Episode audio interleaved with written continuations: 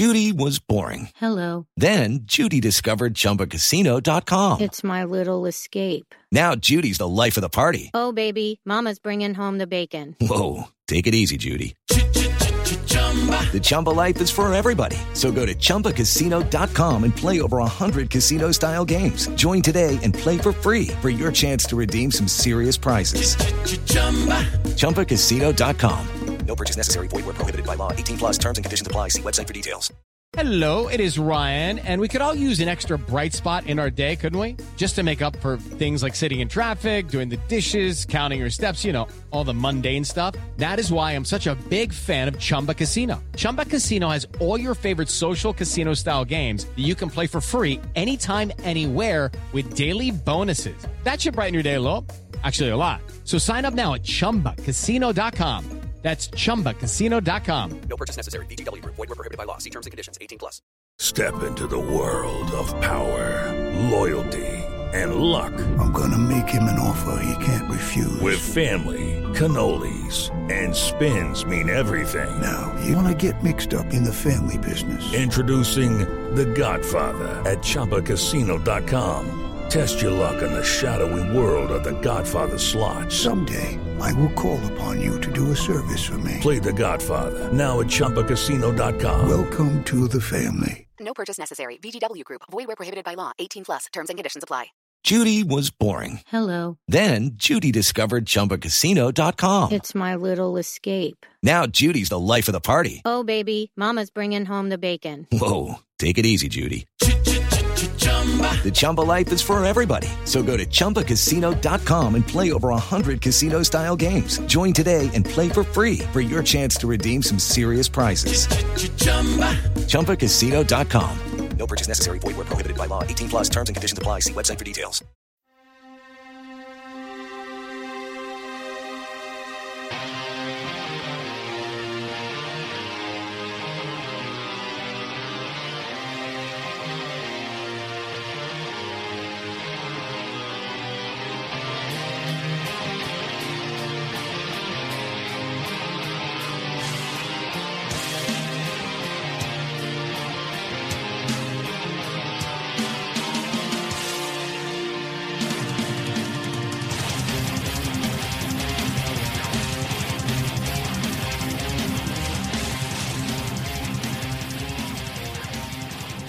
Ahoy, fans. Welcome to episode 285 of Amazing Avenue Audio, the official podcast of your SB Nation New York Mets site, Amazing Avenue. My name is Brian Salvatore, and my ass is in the jackpot. If you don't know what that means, you will by the end of the first segment, in which Allison McCague and I talk about the state of the Mets, what we would do if we were GM, and the best viral video of the last year. Enjoy. Well, Allison, we are recording this on the 13th of June. We have not had a non draft podcast segment recorded since the 30th of May. Since the 30th of May, the Mets have won exactly one game, and that is the Sunday night game against the Yankees, where Todd Frazier's home run led the Mets to a 2 0 win. We are in the midst of a of an historically bad stretch for the Mets. Um, it seems like literally every game they get a great starting pitching performance and then it's blown. I know that's not the, exactly the truth, but that's certainly how it feels. It seems like the Mets have not scored a run in nine or ten years. Again, that's not the truth. That's just how it feels. It's getting pretty bleak out there. Um, right? It's not just me. No, it's bad. It's really bad. Um, yeah, it's, it's since the like Cubs series, which like they got four games swept by the Cubs, but like that's the last time like the pitching was really bad was in that Cubs series. I mean, today it wasn't great. We can get to that. But um but during that stretch after the Cubs series, they lost every game by like 3 or less runs and most of the time it was by one. Yeah, uh, I, I I was at work today when the game was happening, but I was listening on the radio, and I don't know if it was Howie or Josh said that over the last nine games, the Mets have, I believe, it was only once scored a, scored in more than one inning.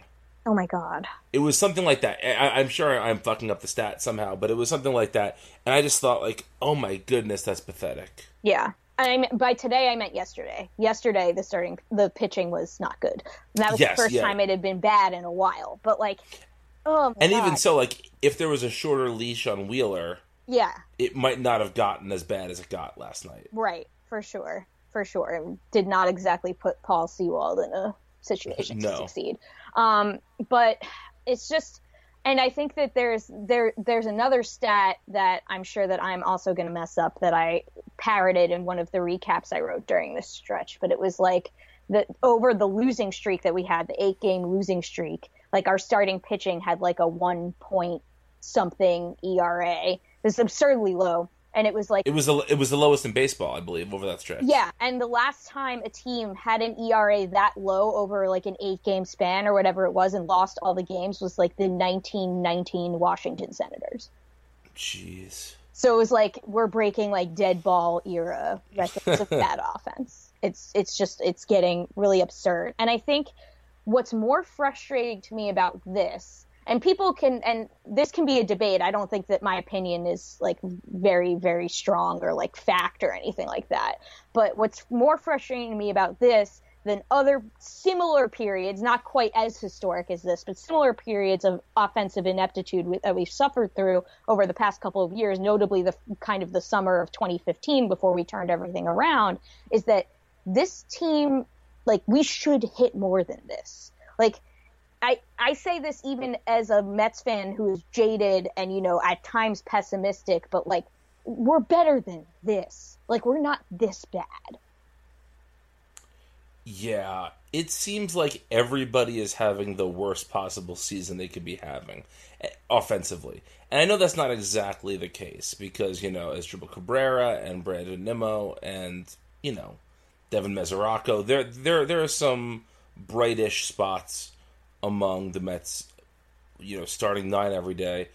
But it just seems to me like I mean, did you catch today's game, or were- you unable to? I watched parts of it. I missed the first hour of it. Okay, so you saw the end of the game, or you heard the end of the game? I least? saw the end of the game. Yes. Okay, so for those that weren't watching, um, Conforto did he walk to get on base? Um. Oh my god. Why don't I remember? I was doing. I recapped. I recapped the game. I was can't- doing work at the same time. To be fair, I was listening to the game. It was on my computer screen, like it was Gary Keith and Ron. Like I was watching it at times, but I was flipping back and forth between work I was doing in the game. Right, right. Uh, so anyway, Yeah, before got on base. before before we get before we get fired for talking about how much we will pay attention to the Mets at our respective jobs. Um, yeah, Conforto got on base. Nimmo then hit a, a two out double, Double. and put so it was men on second. The, the tying runs on second and third with Jay Bruce up. Now, I am not the world's biggest Jay Bruce fan. However, you have to think like the guys. You know, he hit a, a ground rule double last night. He's he's showing a couple of signs that maybe he's starting to heat up a little bit. And the first pitch he sees, he, he pops up a lazy fly ball. Oh my god! And it was yeah, the first pitch. It was so infuriating.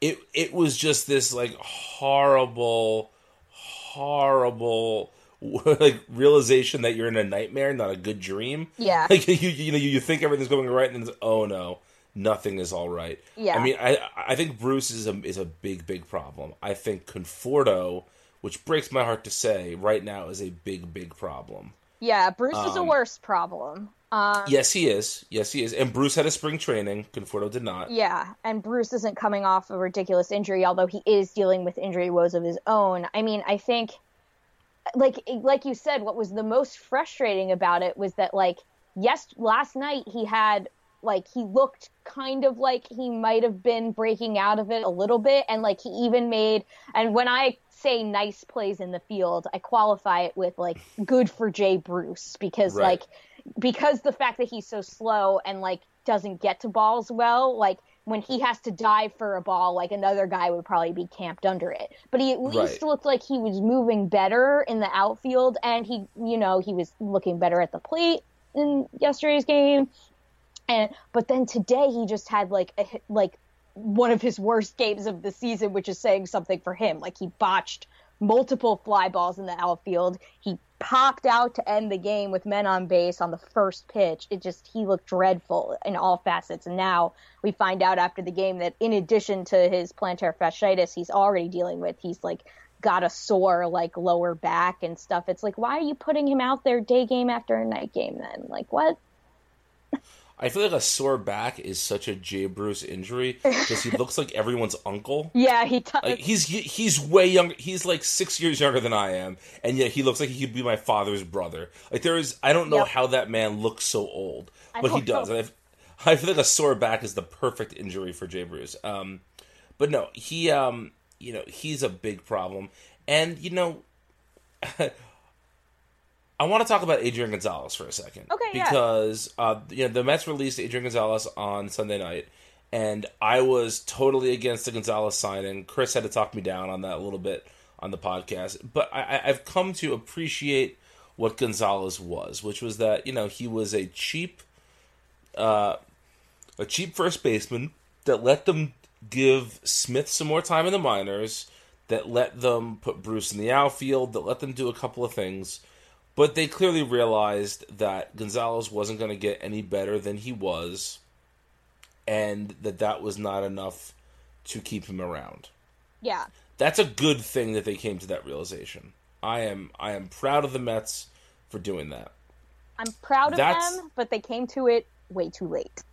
Well, that that is certainly part of it. The other part of it is I don't understand how, when looking at the way the roster is constructed, that they decided that Gonzalez had less value than Jose Reyes. Yeah, yeah. I mean, that's it's well, I, it's obvious to me that that their emotions and their nostalgia are playing into this, and that it's not actually a baseball move as far as like Gonzalez versus Reyes. Now, I mean, it obviously doesn't have to be one or the other. They should cut both of them. But the fact Right. that they have cut Gonzalez and obviously made like a somewhat objective assessment that he, he is not fitting for a starting major league first baseman anymore, they clearly can't be objective about Jose Reyes. At the same time, it's infuriating. I mean, I like the thing is, is like the what what you said about what Chris said. In a vacuum, I agree with that. The fact that like Gonzalez can provide these things for the Mets, but the reason why I was so vehemently against the Gonzalez signing and the Reyes signing and insert signings like that here is that I know that the Mets are going to come to the realization way too late that these guys aren't providing what they need to provide for the team because they're way too attached to aging veteran players. That's my problem. If he if they saw Gonzalez as a guy that they could easily cut, like the way the Braves saw Bautista, they Right. just like cut bait with him as soon as they realized that he stunk, which was way earlier than, you know, they actually ended up cutting him, then I would have been pretty fine with it. But the fact that they like are incapable of cutting bait when it's clear that they should is the reason why I don't like that they make these signings.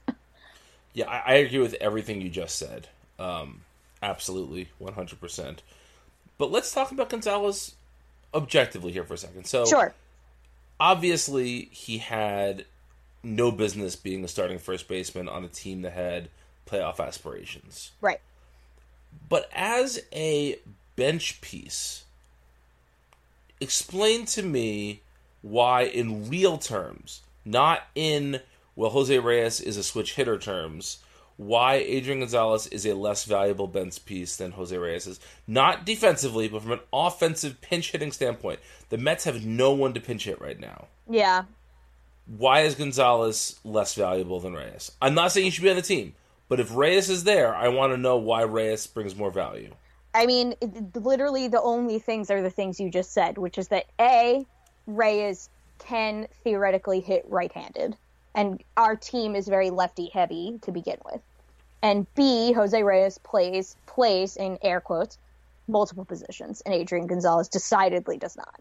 Those are the only Right. two reasons. But Reyes is just so so much worse at the plate than Gonzalez, and that's saying something It is.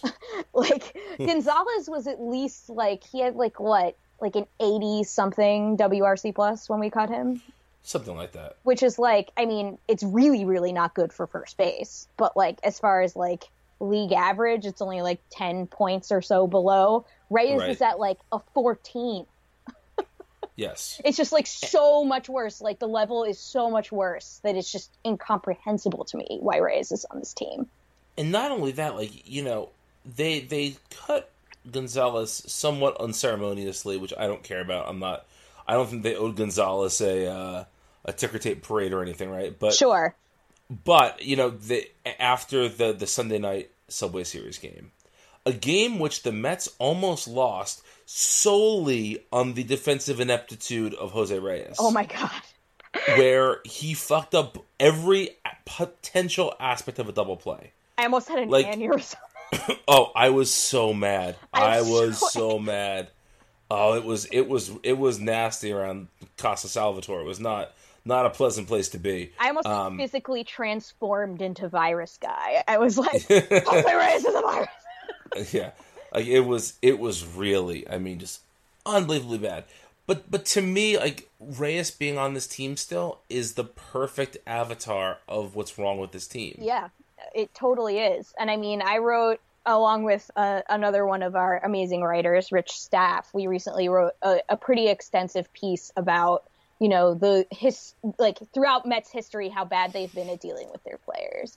And I think the fact that and I think that's the thing that's been so much more frustrating to me than all this lack of hitting, like, like you know, screwing Degrom every time out. Like all that stuff is so so frustrating. But what's even more infuriating to me is the stuff about like needing Jose Reyes to have a proper send off when they consistently like throw guys like Yoenis Cespedes under the bus all the time and like shit talk him to the media about like, oh, he needs to come back because he's getting paid a lot of money, and they like they like throw their stars under the bus to like actually great players all the time but meanwhile like Jose Reyes and his 14 WRC plus need a proper send off and they're worried about his feelings and how to like wait to cut him at the right time and stuff. It's like this is like it's such a weird hill to die on. Like choose your battles. You're choosing the wrong one. Like there's so much else wrong and you're just oh oh it makes me so mad I, I'm again, I'm right there with you. And when you're looking at this team, like one of the things that I had said over and over at the start of the season was the reason the Mets were going to be good this year were because the Mets had the deepest bench they had in recent memory.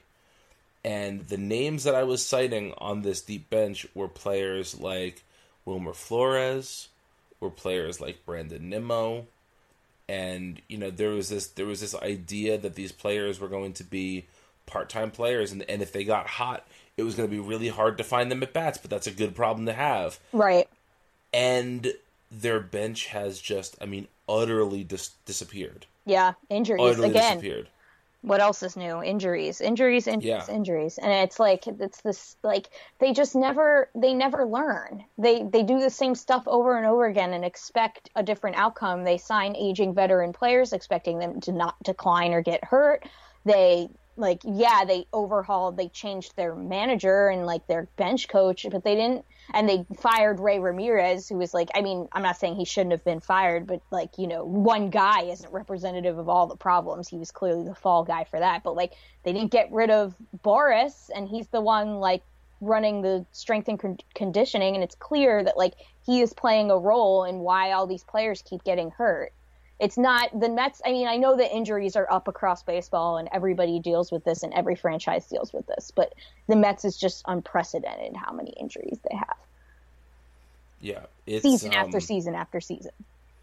Yeah, and you know what's I think what- what's especially frustrating is um, I I know that there's a big big difference between minor league stats and major league stats, and that success in the minors does not equal success in the majors, and especially you know like double A numbers do not equal uh, major league numbers, but when you have Jeff McNeil and Peter Alonso doing legitimately great stuff in the minors this season.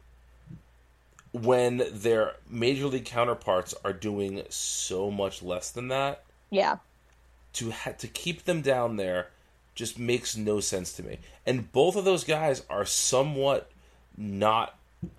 Look, this is not holding down Noah Syndergaard to to Super Two status because you're going to be paying this guy millions of dollars over the course of his career. Right. I don't think anybody expected either of these players to amount to anything.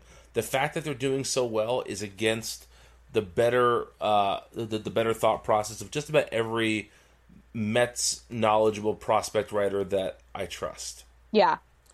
And so, why wouldn't you roll the dice on these guys? I don't know. You know, I understand that Dom Smith needs to be given a real shot at some point. I understand that. He's done nothing to prove that in the minor leagues. Yeah, he's hit two home Not runs in Vegas this year, which is which is alarming. Yes. And, you know, the McNeil thing, that's Reyes's spot. Spot. yep.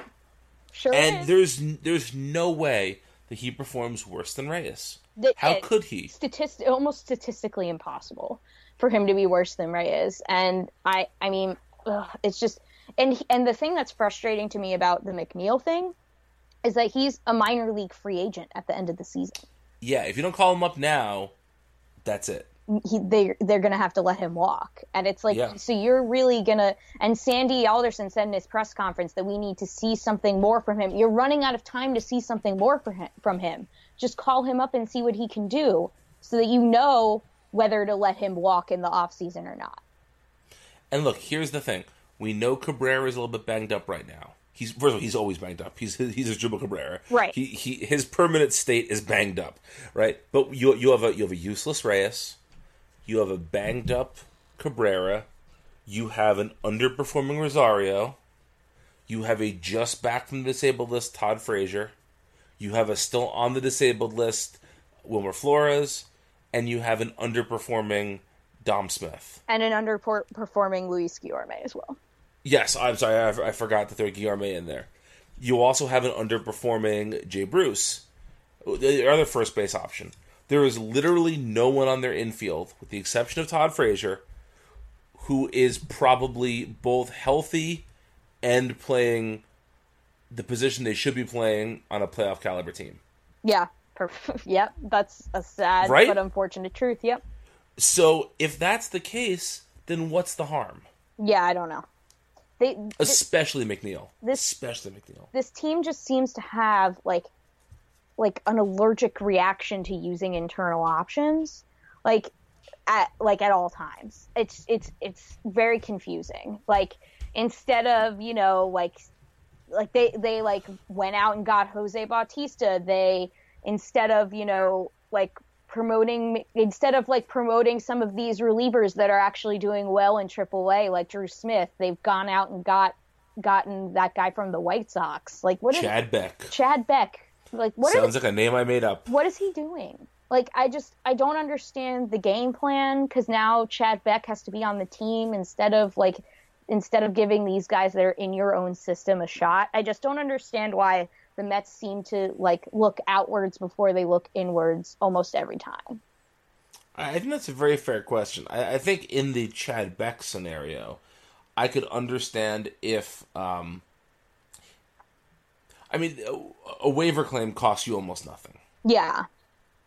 I understand if you know Ramos might need uh, rotator cuff surgery. You've had an ineffective Blevins, uh, and lately ineffect, ineffective uh, Sewald. You know, um, Robles has not been fantastic this season. Familia's on the DL. Like you need to bring in arms. I understand you want to take a shot. If you and apparently Callaway is the one who suggested Beck that he Oh. had liked what he saw from him. Interesting. I when did not know when that. yeah, I read that uh, someplace today. I forget where. Uh, that that Callaway had liked what he had seen from him. So that's you know to me that makes a little bit of sense, right? This is a recommendation from your manager. Uh, it costs you almost nothing. Give it a shot. Why not? Right? He had a. Uh, Callaway is also the one who suggested Swarzak, um, which you know it- Swarzak's been so hurt it's been hard to tell Yeah. whether that was a good signing or not. We have a very small end right now. I mean, it, uh, coming off the disabled list, he had one bad outing and one good outing so far. So we'll Right. see. Exactly.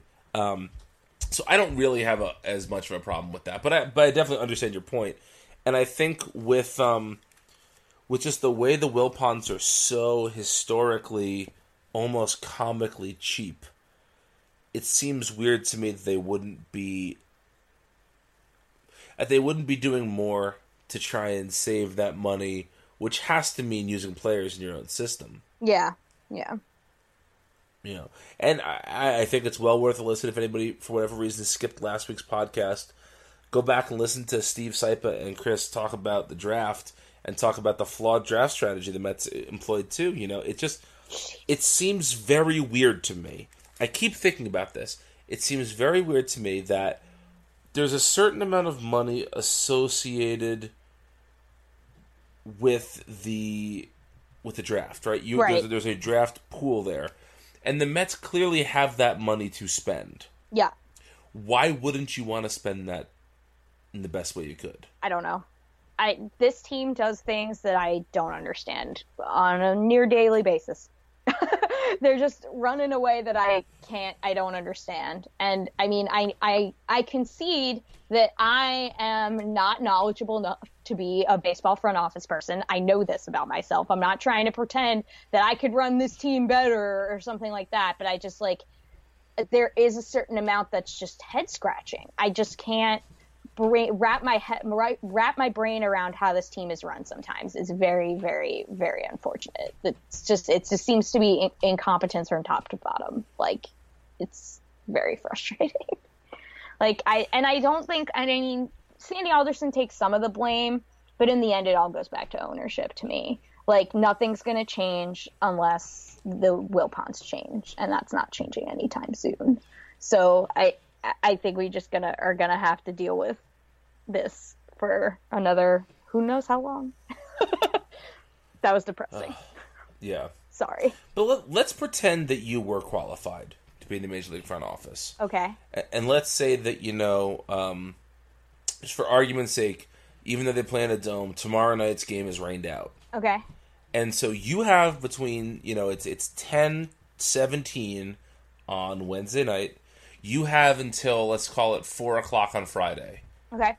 To improve the Mets in a realistic way. Sure. to do a couple of things, a couple of moves that would that would, um, if not improve the Mets' on-field performance for Friday night, would possibly improve the Mets' on-field performance for the rest of the season, or even looking forward to next season, or just improve morale. The inspiration for this is our friend Chris McShane wrote a piece today on the site about what he would do to help the Mets. What he said is he would uh, attempt to sign Syndergaard and Degrom to extensions to show their fan base that they are going to build around these guys, and then they would instantly DFA Reyes. And uh, excuse me, oh, I'm yawning because I'm so tired of this shit. Um, they would, uh, would DFA Reyes, and then um, instantly put folks like Cabrera and Bruce on the disabled list and let them heal up and truly get better. Yeah. So, what would be your version of that? What would you do in the next couple of days to make the Mets product better in some way, even if it's just marginally better? Right. I can't say I disagree with anything that Chris wrote. Um, I mean, I would like. I am very much in the, and I know that there is definitely a tear it all down camp, and I respect that. I mean, how frustrating this season has been, c- compounded with the frustration of the past few years. I totally understand why there's a segment of the fan base that wants to just trade DeGrom, trade Syndergaard, tear it all down, start from nothing. I get that. I'm not in that camp. Um, I think that DeGrom and Syndergaard still represent a part of a core that is still there. I mean, like you can squint your eyes and you can see the core. We still have one. It's DeGrom, it's Syndergaard, it's Conforto, um, who I think will get it right. I, I have faith in Conforto. I don't think he should be sent to the minor leagues. That's freaking absurd. Um. so we have a core, and Nimmo, include Nimmo in the core. Um, I would also include Rosario in the core. Yes, Rosario's in the core. I think we have a core to work with. So I don't think that we need to tear it all down and start with nothing, but I think we need to retool. But I agree with Chris. I would absolutely sign them to extensions right now because these are two players that have been your star players, especially especially DeGrom. He's just been the one shining light in the darkness for years now, and he needs to be the guy that's on this team for the long term. Um, he's our one nice thing. I refuse to part with our one nice thing. So I agree with Chris there. Um, I would DFA Reyes right away. Um, and everyone knows that I want I've wanted to do that since like day one, but I we should do it. Um, and we should bring up McNeil. I would do that immediately um, to take Reyes' spot on the roster.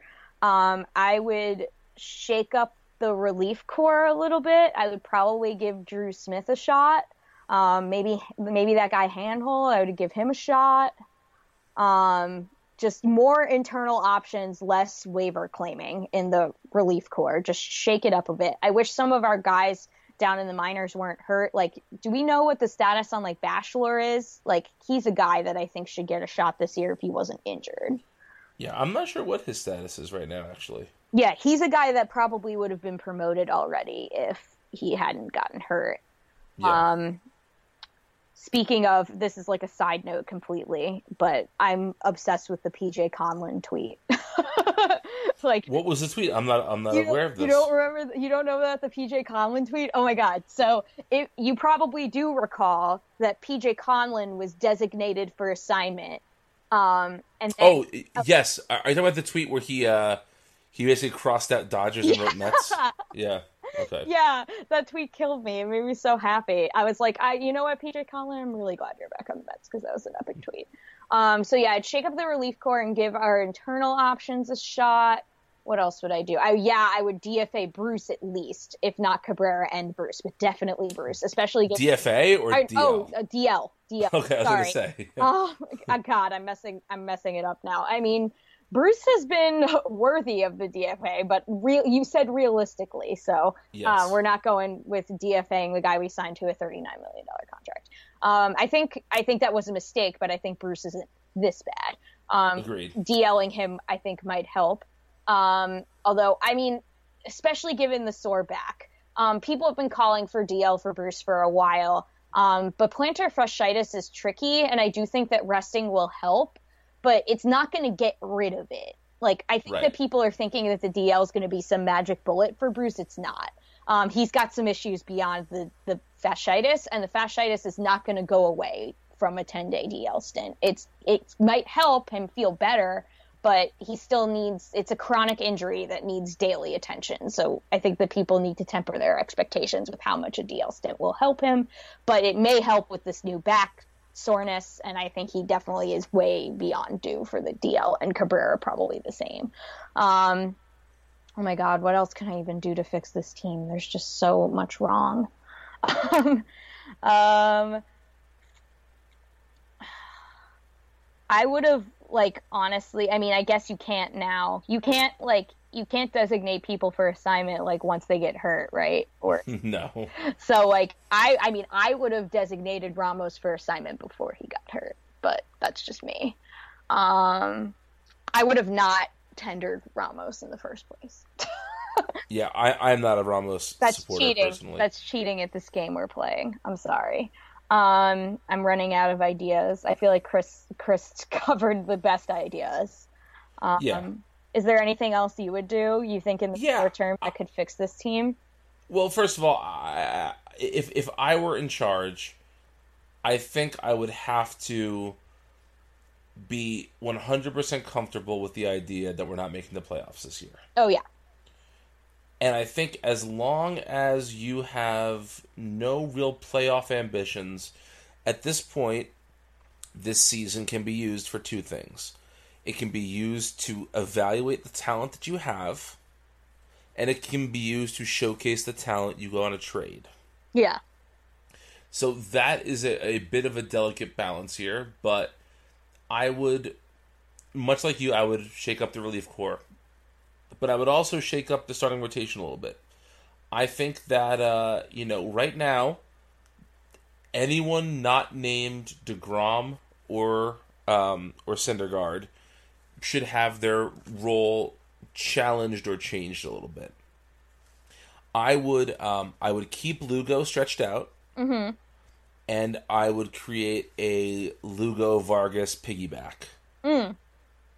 And um, because I, I don't think Vargas is particularly well served in the bullpen, Right. but I also think that to expect Vargas to go through a lineup two or three times at this point in his career might might be uh, overestimating his ability. And so I would uh, I would let him start games, and I would have Lugo finish games. Mm-hmm. I, I think if you can if you can reasonably expect four innings from Vargas, you can reasonably expect five innings from Lugo in that situation. Mm-hmm. And that's one game then where theoretically you're saving your bullpen. Yeah. And I understand that that's not always going to work out that way, but it's a way to to save your bullpen. I would also completely dismantle. I would tell Callaway to forget about the term closer Yeah. and and you know and manage the bullpen creatively, which he said he was going to do. You know, I, I would I would hold his feet to the fire about that. Give Drew Smith a chance. Give give anybody with a live arm a chance. Essentially, Yep. um, especially in the bullpen where performances are so volatile. You do not want to waste good seasons from people. Yep. Someone's having a good season. You want to get them out there and and throwing. And part of Um, that is learning how to double switch better. Yes, and that is a Callaway problem and a, and a Yes. Gary DiSarcina problem um, that needs to be addressed. You know, right away. You, know, you take an off day and like play. Uh, you know, um, Strat-O-Matic baseball. Strat-O-Matic. and and like you know show them how a double switch works. Um, That just brought back so many childhood memories. oh, well, you're welcome. Um, so uh, I would do that. I would uh, I would DFA Reyes right away. I would uh, um, I should call it McNeil. I would also uh, now that you've called up Dom Smith, I don't think you can send him down right, Right. away. Right. I think you have to give Dom Smith the rest of the season, more or less, to to prove himself, or to prove that he's not going to do it. Yeah. I I think for the long term health of the team, you give him this, you give him the rest of this season, and then you say that's it. Yeah, I agree. If it doesn't work out, if it does work out, fantastic, wonderful. We've found a, a diamond in the rough. Great. So I would keep Smith at first base. Um, I think that DLing Cabrera is really important. I would play while Cabrera is on the DL. I would play Guillorme the majority of the time at second base. Mm-hmm. For for similar reasons as Dom Smith. You know, I, I I'm not as willing to cut bait with Guillorme after this season if it doesn't work out, but I think we have a we have a great opportunity here to see what Guillorme can do. Yes. Show us what he can do. Yeah. Um, I would, uh, you know, I, I, you can't go back in time and take away the Frazier or the Bruce contracts, even though I think the Frazier contract will look fine. Yeah, actually. I'm fine. I'm still fine with the Frazier signing. yeah, And the I- I think it's gonna Swarzak look- signing. I think those were his two good moves. I mean, like, Swarzak, we still don't know, but I maintain that even if Swarzak ends up having a not so great year, that I I think it was good process. Yes, um, agreed. I think the Frazier signing and the Swarzak signing were good process. The rest of it was bad. Yes. Um, I, I also think that when Bruce is healthy, if Smith is not performing, you need to get Bruce at least two starts a week at first base. Agree. um, again preparing for the future. If Bruce is if Bruce starts hitting again next season, and you still have Nimmo and Conforto and Cespedes under contract, you want to have options with Bruce playing first base. And keep in mind that next year, Lagares is going to be making $9 million in the outfield as well. So, yes, so that's that another outfielder that's not named Jay Bruce that is going to be playing sometimes. yes, yes. Um, so I would definitely get him reps at first base. Also, if he starts hitting again and he shows he can play first base and outfield, that might make him a viable trade option for somebody at some point. Maybe. Even though I, I sincerely doubt that. I doubt it. just you know if, if we're if we're being optimistic here you know um i would also um i think i would keep the Mesoraco um split about where it is right now Yeah, I have no problem with their playing time.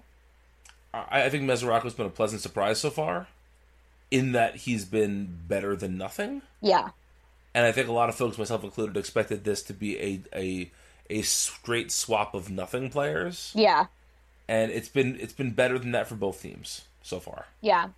He's dropped off a little bit lately, and I do wonder if part of that is because his playing time has diminished. And he talked about, like, when he first came over, he was like, I need the regular at bats. And it showed that the regular at bats helped him, and maybe dropping back off has not.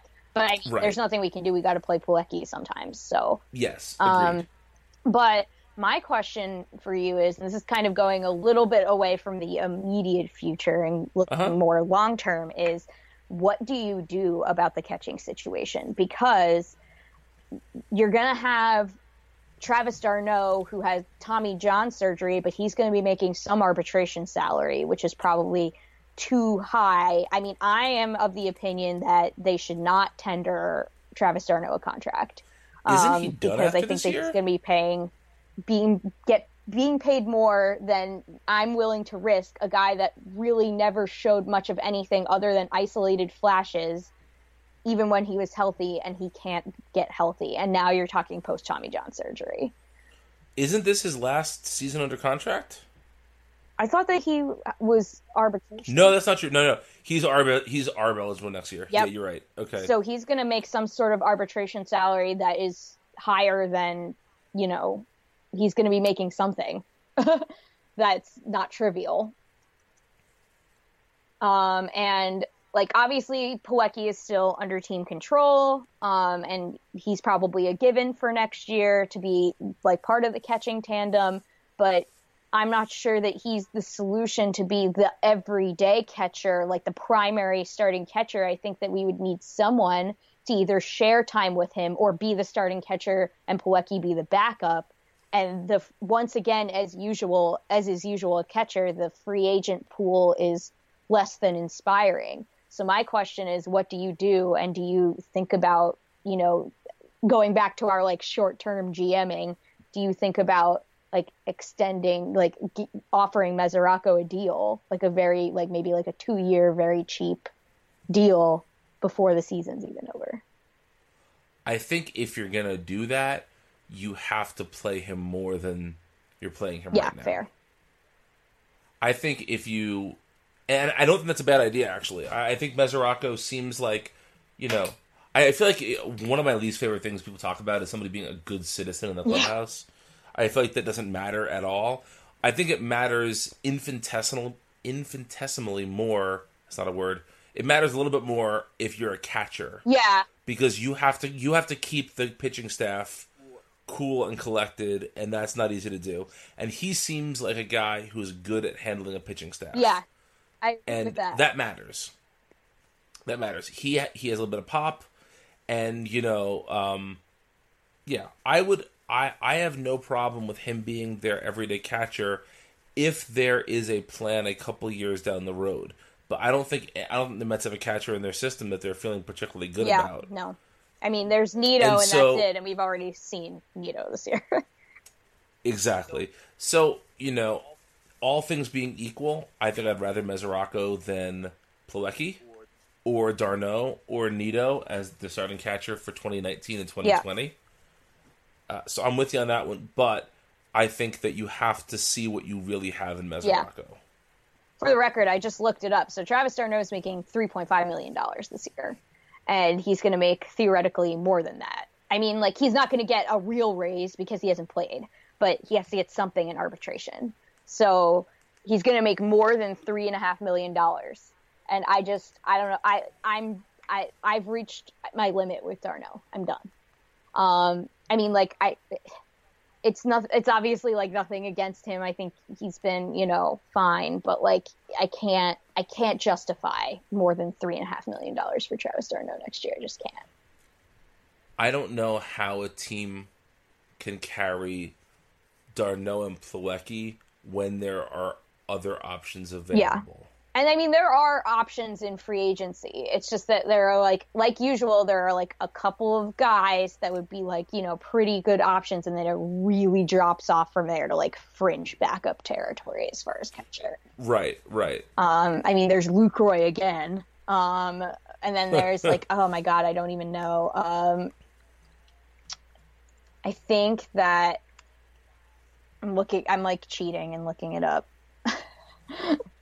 the best catchers available on the free agent market. It's not going to be great. It's like Matt Wieters, um, Yasmani Grandal is a free agent. He's not bad. Um, Mesoraco, there he is, and Lucroy and like Wilson Ramos. that's like the like signable territory. And then you go into like like Kurt Suzuki, for example, is available, like Rene Rivera again, and like the types of guys that are backup catchers essentially. So it's just like I feel I feel that the catching situation is becoming kind of dire for the Mets as far as the future. Like right now we're fine, but like what do you do next year? Yeah, I think given all of that, I, I think the extend Mesoraco is a really smart idea. Actually, Yeah. Cuz I uh, if only because you'll get him cheaper this way, Right. and therefore you can invest some of that money elsewhere. because I see it as unless you're going to sign Yasmani Grandal or Wilson Ramos, like those are the only two, like in my mind, quote legitimate players that are not either like super backups or ancient. And Devin Right. Mesoraco is the same age as those guys. Like Grandal is 29, Ramos is 30, uh, and Mesoraco is I think also 29. So he could represent a guy that we like take a flyer on for the future for cheap. I don't know.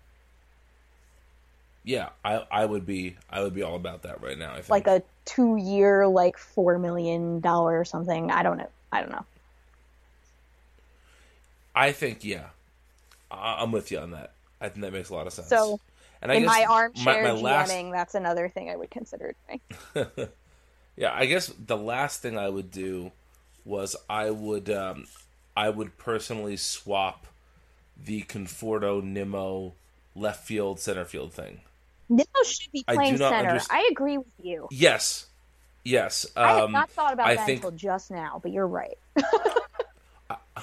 I think Nimmo makes more sense in center field, and I think that if Conforto is struggling a little bit right now because of his you know, coming off an injury, lack of spring training, etc., you don't want to have him struggle both on both sides of the ball. You you want to put him in a position where he can be more comfortable, and Nimmo has all the confidence in the world right now. Let him play center Yeah, field. I'm with you on that. 100%. Um, you know, this all got so much easier when Syndergaard and Cespedes come back. Yeah. Who When knows? Flores comes back. Who knows when all that's happening? Although Flores, Well, exactly. Flores seems to be actually happening soon. Yes, it does. The other guys, Um, I have no idea. Syndergaard was supposed to be like a nothing burger, and now it's a thing as usual. Yes, it is. Um, but again, I, to me, the the biggest the biggest problem with the Mets right now is that they are they're they're walking this this really fine line between being the dog in the house on fire, saying this is fine, and making small moves to improve themselves. Yeah. The problem is the small moves are going to do nothing until they admit the things aren't fine. Yeah. Like if if they said today, we picked up Chad Beck because we like his stuff and because he might be an affordable option in the bullpen for years to come. Okay, that's fine. If we're talking about years to come and we're looking for something uh, a little bit more um, a little bit more forward thinking and conservative, that's totally fine.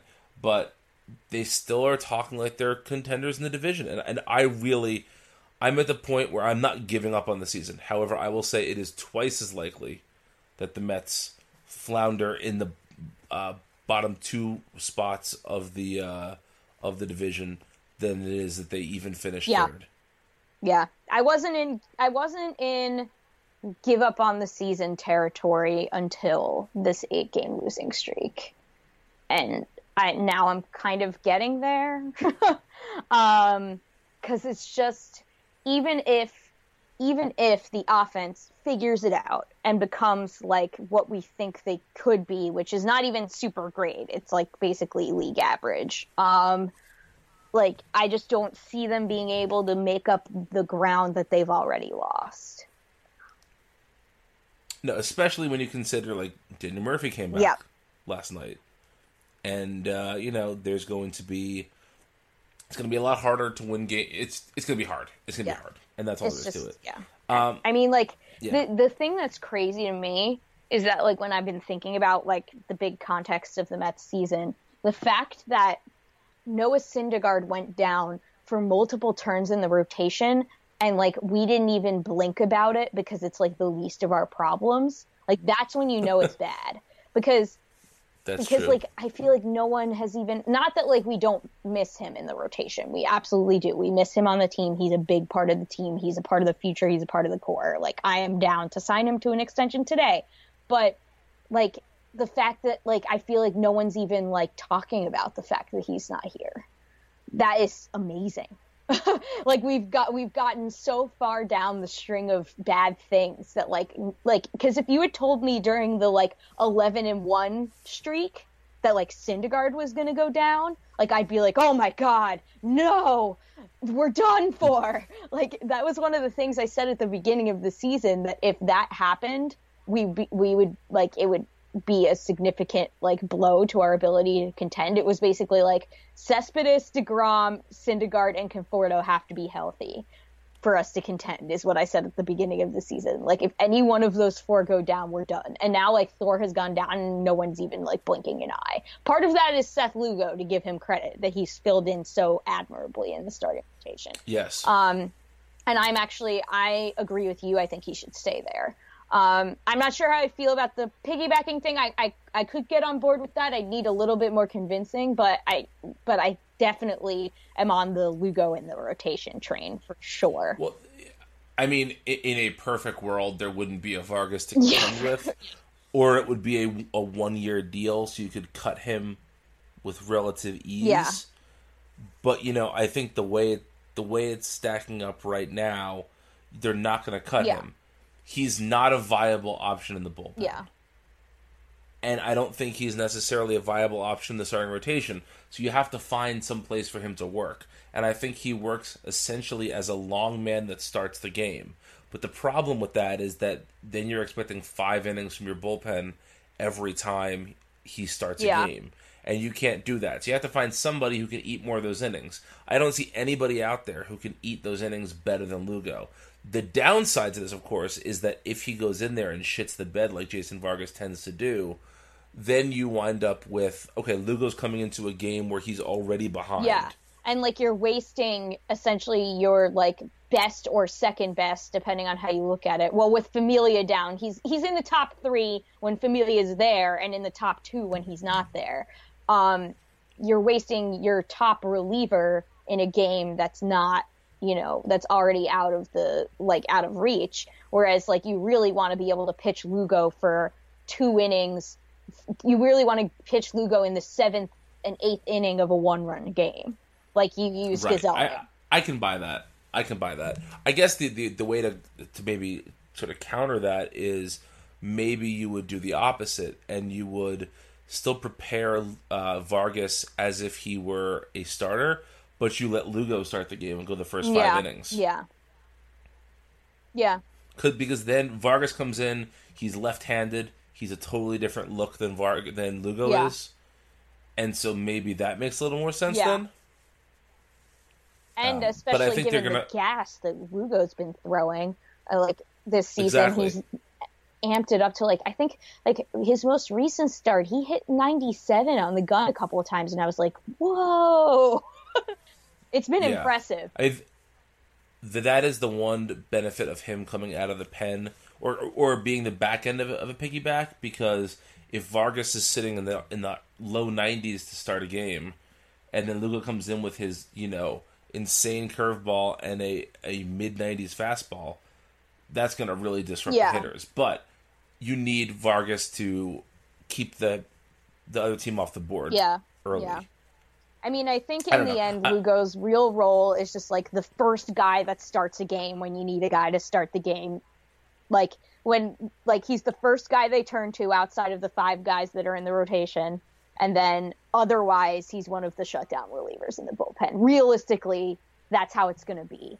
Um, even though I think he deserves to stay in the rotation, but realistically, that's probably how the team is going to use him. And it's hard for me to get too mad about that because, like, I mean, like Mickey Callaway, or it might have been Dave Eiland. I can't remember which one of them it was. Was basically like, "Have you seen our bullpen? We kind of need him to be there." And like, I can't even like, yeah, you're not wrong. I can't even be mad. That's very fair. But I'm of the opinion that like the guy that's the best needs to give you the most innings. So you, like the rotation is more important than the bullpen always, even though it feels like it's really important to have him pitch that seventh and eighth inning in the close game. But like really, you just want to give the better pitcher the most innings. Right. Right. Well, let, us answer the email we got Sure. quickly. Um, and I mean very quickly. We're just going to fly through this. So sorry, Dave. Uh, our friend David emailed us. He said, "Hey guys, I am fighting myself again, asking why I'm a Mets fan, but I am, and that's okay. So I think there is a way to make some decorations, decorate, and try for next year. Uh, option one: What do you think of a Thor and Plawecki to the Rockies from Marquez, Rodgers, and Murphy? Would you do that? Uh, option two: What about trading Familia, Cabrera, and Wheeler? Could that bring us anything we can use in the future? Thanks for your show and great job, guys." Uh, first of all, I am not in favor of trading Thor or Degrom. I'm not in the tear it all down camp yet. Um, but I think that any trade for Thor would have to bring back. I mean, if not a major league ready player, then two or three incredibly top prospects. Yeah, That's not enough of a package for Thor. Yeah, I agree with that. As for the second trade, I don't know what Familia Cabrera or Wheeler bring you back in a trade. I think if Familia was healthy this year, you could maybe trade him for something. Uh, I think Cabrera is is a nice little player, but I don't know any other team that needs his specific skill set more than the Mets do right now. Yeah. Maybe in a month that will look different. Yeah. But we'll see.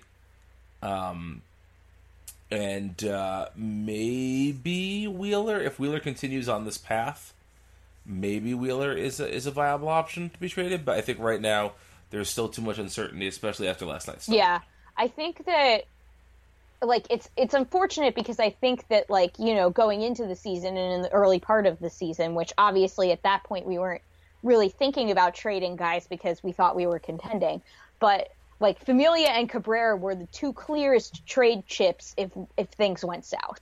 They're, those are the two obvious Yes. ones because they're both hitting free agency and they're both good still. Um, but the problem is, is that both are injured now. Um, so Familia more significantly so. So now Familia's injured, so that significantly hurts what we could get back for him, even if he comes back before the deadline, um, because his body of work will not be as great. And Right. Cabrera like can barely move at this point, um, and I think that limits what we can get back from him. And if you if you think about like like I mean, I'm in favor of unloading Cabrera just because we know he's not going to be on the Mets this year, and you might as well get something. But the thing is, is like you think about think about how underwhelming all the 2017 trades were, and it's going to be even worse than that because That's my exact yeah, point. the 2017 trades you had a very productive Neil Walker, a very productive Jay Bruce as rentals, and a like pretty damn productive Lucas Duda, although he was kind of falling off a little bit and Curtis, and Curtis Granderson. Granderson. So you had four guys, and Addison Reed. right? So you had five guys that were all probably just as good as how Cabrera's performing now, and they brought back pretty underwhelming returns. Middling bullpen right? arms. Who we now don't even like are, are who are all now either not really performing terribly well at the big league level, injured, or not even at the big league level. So this year, so like that was supposed to be the retooling of the bullpen and filling it with as many like high upside AAA arms as possible, and like none of them have panned out to be like super great this year not that they may not in like beyond this year, but like Rhame has been up and down this season. He hasn't been so great. He's been okay at times. Um, Callahan's hurt now. Drew Smith is still in the minor leagues. Like these are guys that we haven't seen the return from. And so whatever you get back from Cabrera is going to be the same or worse than that.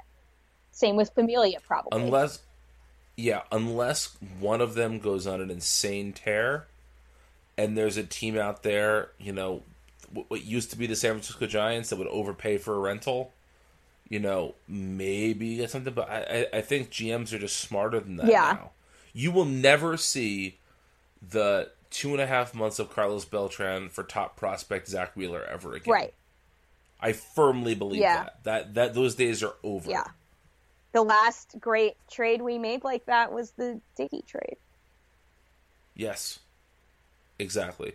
And the Dickey trade I, I think is even is even crazier because I mean just you know for the for the surplus value of of Syndergaard and Buck and d'Arnaud, even though none of those three have necessarily been exactly what you hoped they'd be. And that's not shitting on Syndergaard. He's just been hurt a bit. Yeah. You know, um, it's just insane. But but yeah, But it's just like, yeah, I Um, just like, I mean, yeah, you, I guess getting something is better than nothing for those two guys, but don't don't expect anything good. And Wheeler, I think, is an intriguing case. I think you could actually get something for him um, because I think that you know young rotation arms are always valued. Um, but I don't know. It's just a question of like, will whatever he bring back provide more value than just holding on to him for the future? Because we don't really have. I mean, yeah, we have Jason Vargas for another year, and then we have Matz um, Thor and deGrom still. But do we really have the starting pitching depth to be able to afford to trade a guy like that? right. Because there's nobody in the No. I mean there's like there's guys that we finally promoted to double A that deserve like that there's like Peterson and Dunn, but they're not ready. So like yeah, maybe like a few years down the line we have arms, but not sure as hell not right now. Like who is even the Var- uh, the Vegas starting rotation? Can you name it? Like I can't. Oh no, I have no fucking. I can't. Like I know guys that were in it at one point that aren't anymore. Like AJ Griffin was in it. He's not in it anymore. Aaron Laffey legit retired after he gave up. I don't even remember how many runs it was. It was like 14 runs in an outing, and then he immediately retired. He was in the rotation. Um, I think Jannis, the knuckleballer, was in the rotation at some point. Um, I Was Conlon? yes, Conlon and Oswalt, right? Um, were in the Uh-huh. rotation, and it's just like, dear God, like there's legit nothing. So like that makes me so nervous to trade Zack Wheeler, even though I actually think he could bring back a little something. But like, I don't see the point of that. So we're a team that needs to trade guys. We need to be sellers, but we don't have anything to sell. Typical. Yep. Um, Well, let, let let's end the podcast on a yeah, positive note. let's do that. or end our segment rather on a positive note. So, um, by the time you're listening to this, it very well could be taken down because this is a weird thing that's even out there. But if you are, uh, if you're able, search Twitter, search wherever you can, try and find the audio of Terry Collins calling out uh, the umpires when Syndergaard was thrown out of the NLCS in 2015. 20, uh, sorry, NLDS rather, 2015. Um, Allison, do you want to give us just a, a, brief tease of what we're going to be hearing if we look this up? Uh, yeah. So like, it's it's the audio of the whole exchange, like after, um, Syndergaard threw behind, um, Chase Utley, and it's the whole exchange after that when Terry Collins like screamed at the umpires and like lost his entire shit. And um and the, the what the umpires told Syndergaard why they were throwing him out and it was just really really interesting and it made people weirdly pine for Terry Collins like who was possibly the but by the time he was like let go the most hated person on Mets Twitter and people were actually pining for him Yeah. like this this Um, video was powerful enough to make people pine for Terry Collins Yes. Now, l- let's just make a couple of things clear. First of all, this is not safe for work. So if you're going to listen to your office, make sure your volume is all the way down. Terry Collins has some choice words here. and it wasn't here. the NLDS Uh, it was 2016 it was like I'm sorry, it was 2016. It You're was right. It was in retaliation. yeah, it was for, the first it was like the first time we played the Dodgers in 2016 the first time we faced up. Yes, I'm sorry. because they didn't let the, they, they did the the whole reason why this went on They didn't, they didn't- let They didn't let Utley. they didn't yep. solve it. You're They like didn't like they didn't punish Utley properly, and they let the whole thing drag on. So it continued to drag on in like the old school like retaliation baseball. We're going to take it in our own hands, vigilante justice stuff that always happens in baseball. So Noah Syndergaard, you know, threw behind him, didn't even hit him with the pitch, threw behind him, and that was enough without warning. No warning was given. He was just immediately ejected from the game in a game, and so instantly, like we had like basically no chance to win the game because Noah Syndergaard was ejected like in the first inning. Yeah, and uh, there, there's a couple of things of note here. First of all, it's um, it's notable just how, like, what's the word I'm looking for? I mean, we all knew Terry Collins had a temper. Yeah. Okay, that, that that's that's not news here. It's amazing to me how fast he goes from zero to sixty He is here, irate. and doesn't doesn't come down Nope, off that. nope. like he is he is at he he's in the red and that's just the way he's going to stay there is a phrase that the umpire uses twice that i've never heard before Our ass in the chat. what is that phrase our ass is in the jackpot now let's just let's just let, let, let let's let's let's dig into it. Let's be good english majors here and let's deconstruct this sentence okay? So i i, I think he means like that if he doesn't do anything it's his ass. Yeah, like they clearly mean that like you know that we're beholden to Major League Baseball and they're going to be super pissed off if we don't do something about this. So like it it- like it's kind of like a a really weird and different way of saying like you know we're between a rock and a hard place here or something like that, but it's like an Yes. alternative idiom that I've legit never heard in my life. yeah I, I i don't know if it's a real I think idiom it is. I googled it a- after the fact. Okay. Because to me, jackpot means a good thing. So, like, if if if if if we're in Vegas and I have you blowing my dice for good luck, Right. And I say like, if we hit this, my ass is in the jackpot. I would think that means I'm going to win a lot of Yeah, money. I don't know. like th- that doesn't seem to me like a bad place to be. Yeah. Like, does he mean like the frying pan? I don't know, but I looked it up. I found it on Urban Dictionary at one Okay. point, but now I can't find it anymore. Because probably every Google search for "ass in the jackpot" now brings you back to yeah, this video. Yeah, exactly. So like all the like legit like things are buried because it's all just like it's all the video and like people tweeting our asses in the jackpot. Um, but yeah, I found what it meant at one point, but like it, it was just like a, it, it was exactly what you think it means, but I don't understand the origin of the phrase. But anyway, it was hilarious, and he said it two times, which is the best part about it. Like, no, our ass, and, and two jackpot." times like two times like a minute yeah, apart. yeah, yeah, yeah. It's not like he just repeats what he said because Collins said like, "Huh?" You know, like he he says it. I believe he says it first to Syndergaard. Yeah, he says to, Like you know, we had to do this. Our asses in the jackpot. And then when Collins flips out, he says it to yeah, him again. yeah, and and I bet Syndergaard is like, what's that? Uh, but Yeah, I think my favorite part about the video as a whole is like the foil between Terry and Syndergaard, like how they both react and how it's completely opposite. Obviously, like the players can't flip out at the umpires like as much as managers can, but it's just funny Right. because Syndergaard is always like as cool and collected as possible. So like when the umpire like comes up to him and tells him like you know we had to do this our ass is in the jackpot Syndergaard just goes I was just trying to throw a fucking fastball and he just says it like sh- Yeah. as straight faced as possible and it just freaking killed me. It was so funny. It's like you know and he's like and he's like two feet taller than the umpire too. And that's my favorite part is he's just like looking down at the umpire like I was just throwing trying to throw a fucking fastball.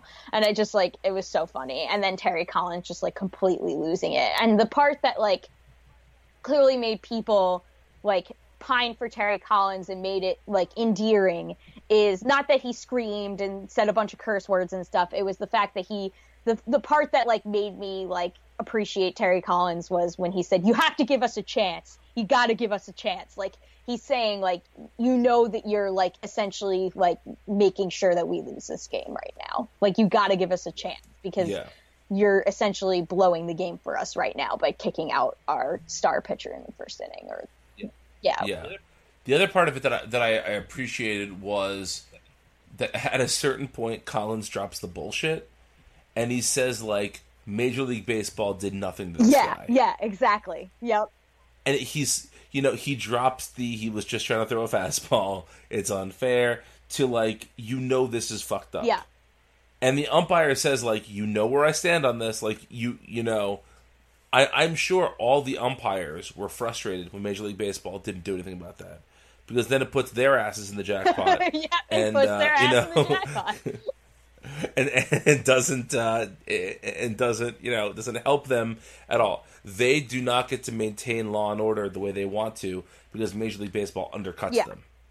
So I I get I think just seeing Collins basically admit like there's more to this, and you have to recognize that, and you have to recognize that we're the ones who are suffering because yeah. of this. Yeah, exactly. And I appreciated yeah, that. Yeah, and it was clear that they like had a relationship already, and Terry was calling him by his name, and he was like, "You know how I feel about this," and it was just it was it was a fun video. It was a fun video that harkened back to a time when the Mets were good and didn't take shit.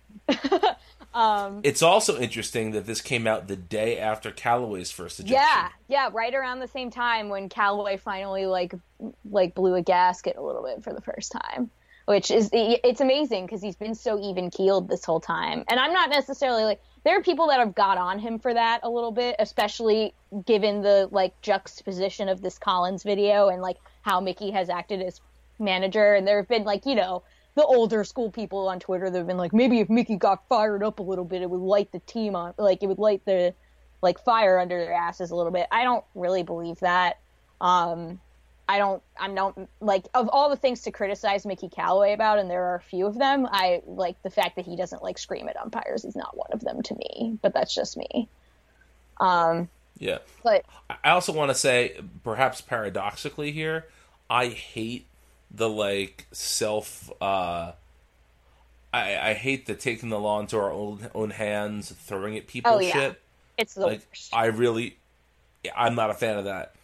But I will say that I feel like the Ruben Tejada thing is the only time I've ever understood Yeah, it. because as a Mets fan, that was so infuriating that I, I needed justice yeah, somehow. that was the only time that I felt the need to, for that to happen, and um, and, and and like just like the umpires were saying, and like Terry was saying, like this all happened because Major League Baseball didn't deal with it. If Major League Baseball like stepped up and dealt with this shit more often, like there would be less of that, like you know, broing out like prideful bullshit, like machismo shit. There would be less of it. I mean, it would still exist because you can't. It's hard to get rid of it, but it there would be less of it if Major League Baseball like dealt with Chase Utley appropriately. Um, and they didn't. So Noah Syndergaard had to throw at him, and it's just the way that it was. Um, and that's the only time I felt like it was justified ever was that because I was so mad. And the video, like the other thing that happened when I was watching this video, is it just it, it was simultaneously like the like the most joy and anger inducing video at the same time that I've ever watched. I've never felt those two emotions like so much simultaneously before and so intensely because like it took me back to how pissed off I was when that happened. I was like screaming at the TV. Like I don't remember the last time I was that angry about a baseball game. Like I was so mad. And that video took me right back to it. So I was simultaneously feeling irate, but also like, oh, the Mets were good once. And back when like no one hated Terry Collins yet, or though like some people did, but like, you know, when Terry Collins was like not the most hated guy. what I think what I think is also fascinating about that is if you watch that video, it's amazing how much has changed for the Mets Yeah. since then. Like I believe the infield that game was Duda, Walker, Flores, and Ty Kelly. Ty Kelly's still here. Yes, and and uh, you know it's just it's just a very very different time for the Mets, and it wasn't that long. No, ago. it wasn't. It wasn't that long ago. And oh, speaking of Neil Walker, you mentioned Neil Walker being in the video. Shout out to Neil Walker's cameo in that video for being the dad. That was my that was also that was also one of the many myriad of things that makes the video great. One of the many little nuggets is like Neil Walker kind of steps like like Noah Syndergaard says I was just trying to throw a fucking fastball and like Neil Walker steps in between the uh, umpire and Syndergaard and was like usually you know there'd be a warning first right like why wasn't there a warning and I'm just like Yeah. I love you Neil come back to me. Yeah, Neil was Neil Walker is one of the many players the Mets did dirty for no real Yeah, reason. Yeah, accurate.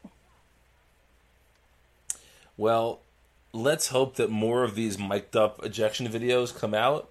This would be a wonderful new thing to populate. Oh my god, with. and and like we talk all the time about how like Major League Baseball is so bad at like marketing its players and like drumming up like you know enthusiasm among the youth instead instead of like being like I know what the youth enjoy. Facebook games on Facebook. Like instead of being that out of touch maybe Major League Baseball should take note that this video was exceptionally popular not just among Mets fans. It got like a hundred thousand something likes on Twitter. So it's not just Mets fans that were enjoying this video.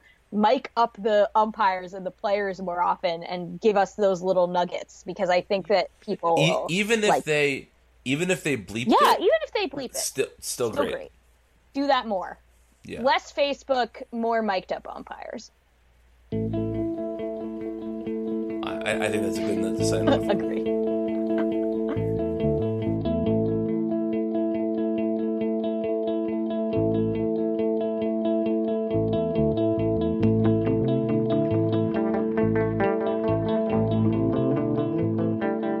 everybody, it's Steve Sypa, and last week me and Chris went over the draft. So this week I want to go into a little more depth about the wild cards that the Mets took, all those prep players. This year they picked 12 high school kids, uh, Jarred Kelenic and Simon Woods Richardson included with their first two picks, and the rest of them are mainly in the 20s and 30s. Now, all in all, it's not that I'm not excited about all these high schoolers, but I am a little underwhelmed, uh, especially when compared to the class of high schoolers that they drafted last year.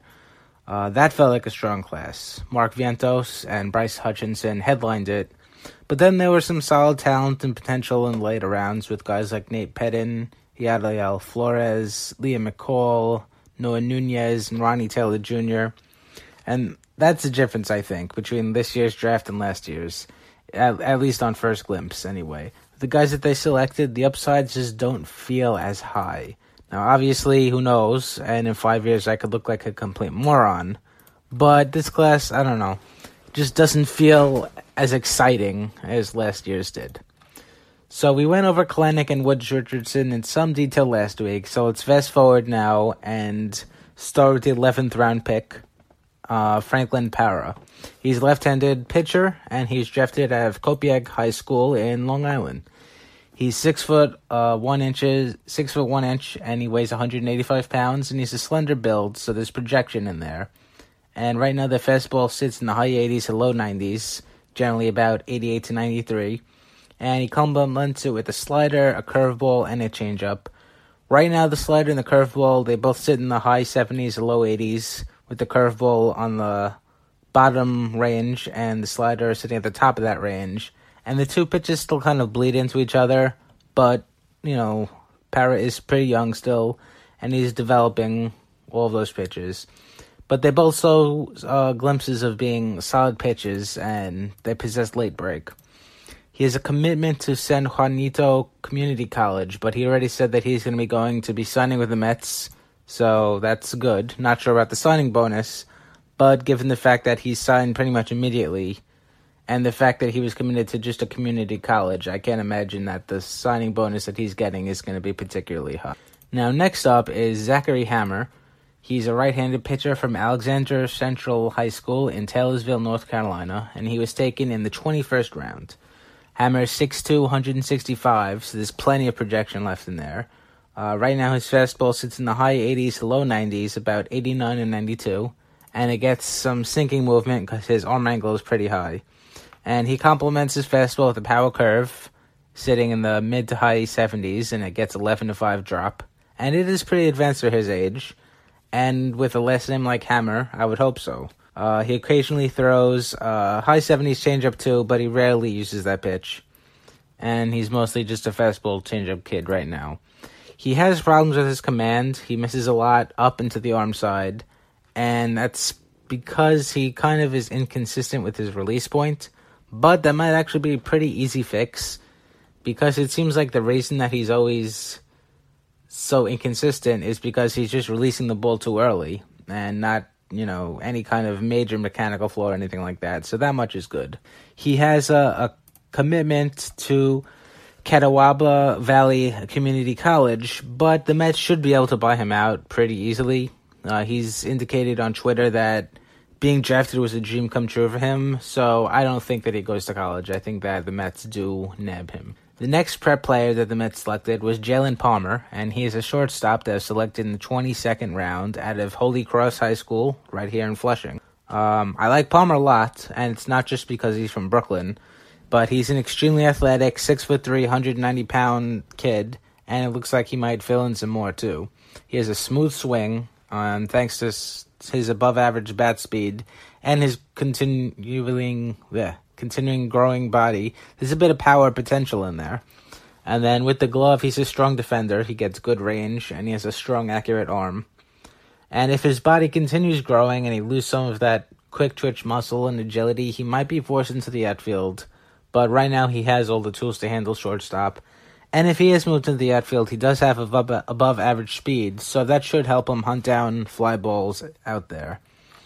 I wasn't able to find anything about college commitments, but I'm assuming that uh, he doesn't have anything going with any major schools, so I think that he should be signable.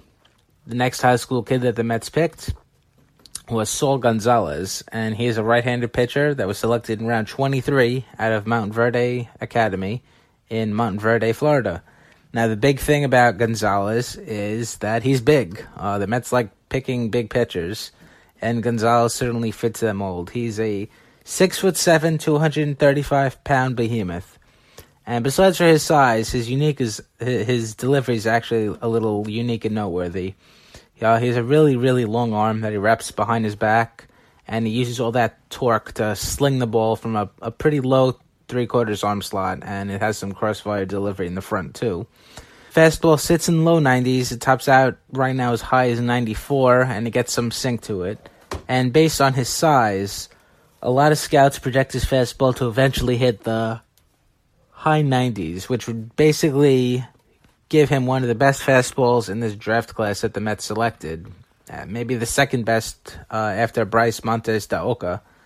Now, unfortunately, after the fastball, he really doesn't have much else right now. He throws a soft, sweepy, high 70s to low 80s slurve, but it's not really a good pitch. Um, he just recently started throwing it, and that's why it's so raw. He survived most of high school basically just being a fastball uh, only thrower, not a pitcher. So right now, that slurve basically doesn't have short break, and he does slow his arm down and kind of guides the ball in when he throws it, which tips batters. So he's still very raw, Gonzalez, but there's definitely upside in there. He had a commitment to Alabama State, but he already signed with the Mets, so that's that's good. After Gonzalez, the next high school that the Mets picked was Brendan Hardy. He's a right-handed pitcher from Harrison Central High School in Gulfport, Mississippi and they picked him with their 31st selection. Now, he is the son of William Hardy, if anybody happens to remember him. Probably not. Um, I certainly did not. He was drafted by the Tigers in the 25th round of the 1979 draft, and he played in their system for a few years. So, if anybody actually does remember William Hardy, kudos to them, because that's a pretty obscure guy. But his son, uh, Brendan, he's a lanky, six foot four, 190 pound kid, so there's projection there. His fastball right now sits in the upper 80s, maxing at around 90 miles per hour or so. And he complements it with a curveball that sits in the mid 70s and a changeup in the high 70s to low 80s.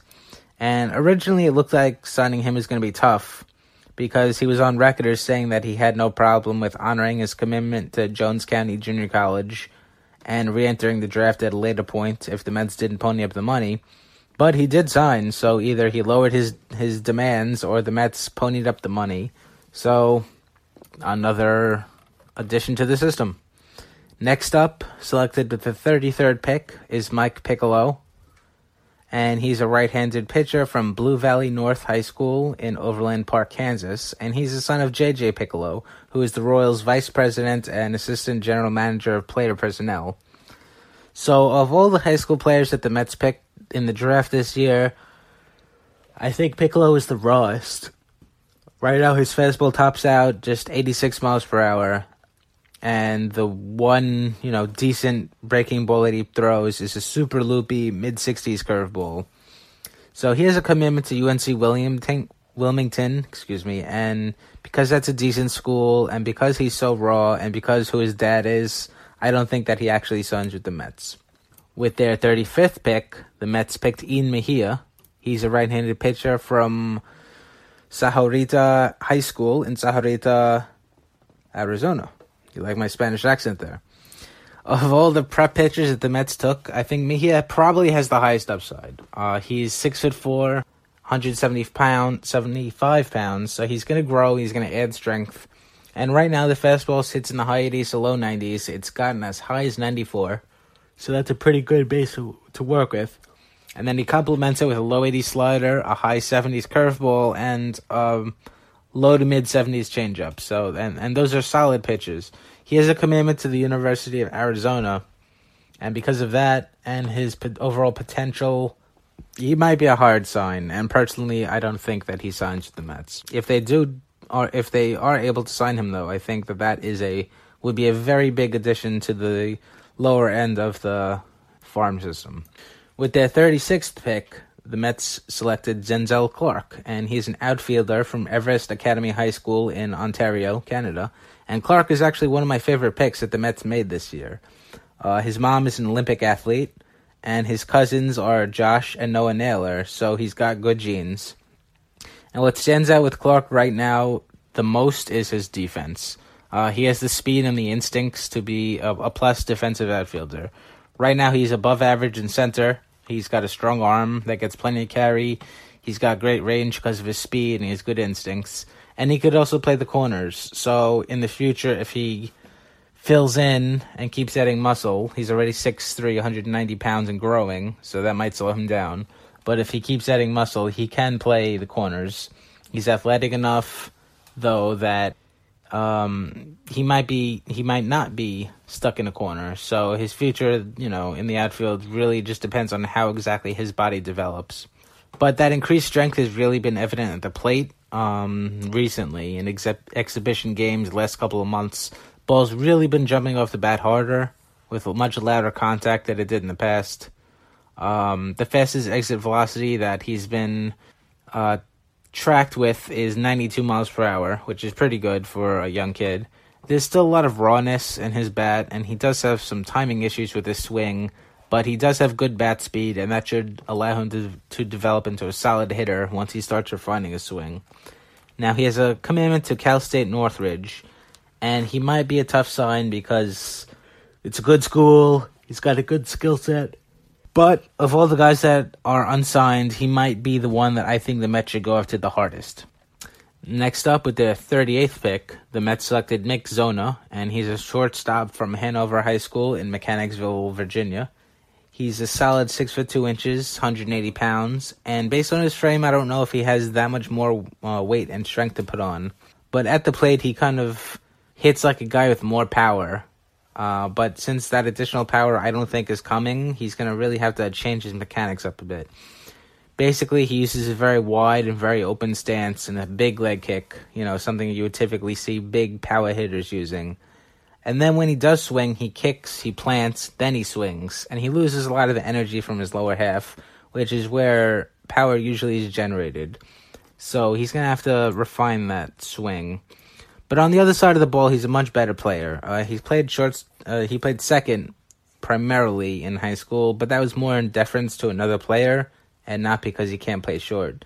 He has plus speed and a plus arm, and he should be able to handle the rigors of short because of those two uh, tools. He's a commitment to James Madison University, and he could be a tough sign because his numbers are kind of only so-so because he dealt with some nagging injuries all spring and because he played second base primarily. So he might be interested in building up his value by going to college. And now, finally, with their 39th pick, the Mets selected Cody Darcy, a shortstop from Kentridge High School in Kent, Washington. He has a wiry 6'1", 175 pound frame, so he's definitely going to start adding some weight, and that should help. That that should help him at the plate. Right now, the ball does actually though jump off of his bat thanks to some solid bat speed and a naturally lofty bat path, and he's mainly right now just kind of spraying gap hits, but you know, as the cliche goes, as he gets stronger, some of those gap hits should start becoming home runs.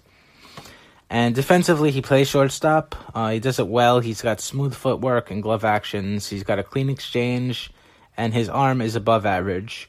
It's not always accurate because he, when he throws, he usually drops his arm down to a kind of lower three quarters arm slot instead of higher, you know, over the top or high three quarters.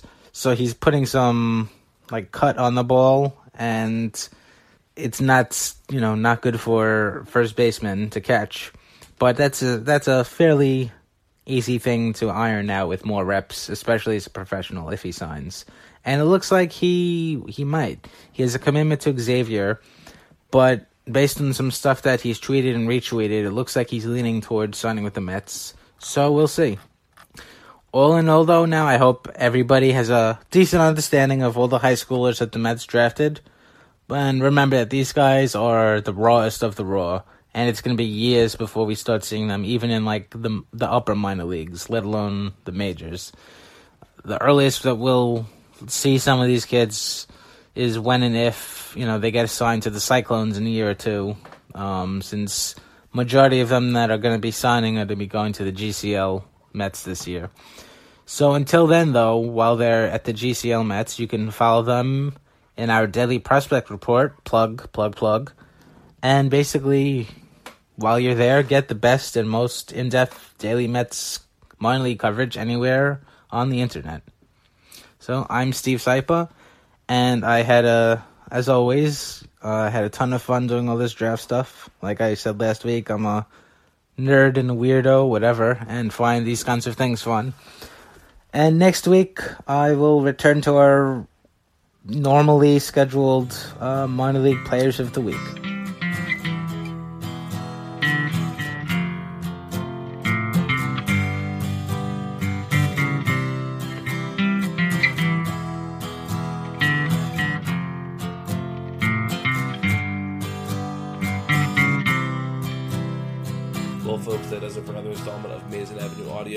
Thank you so much for listening. We truly appreciate it. Please go to AmazingAvenue.com where you can read Chris's piece on how the Mets can improve public perception of the team. You can read game recaps, news, analysis, all sorts of fun stuff there. You can also find Amazing Avenue on Twitter, Facebook, and Instagram at Amazing Avenue. You can get this show from Apple Podcasts, from Stitcher, from blogtalkradio.com, from your podcatcher of choice. Please rate, review, and subscribe in Apple Podcasts if you are so inclined. That stuff really does help.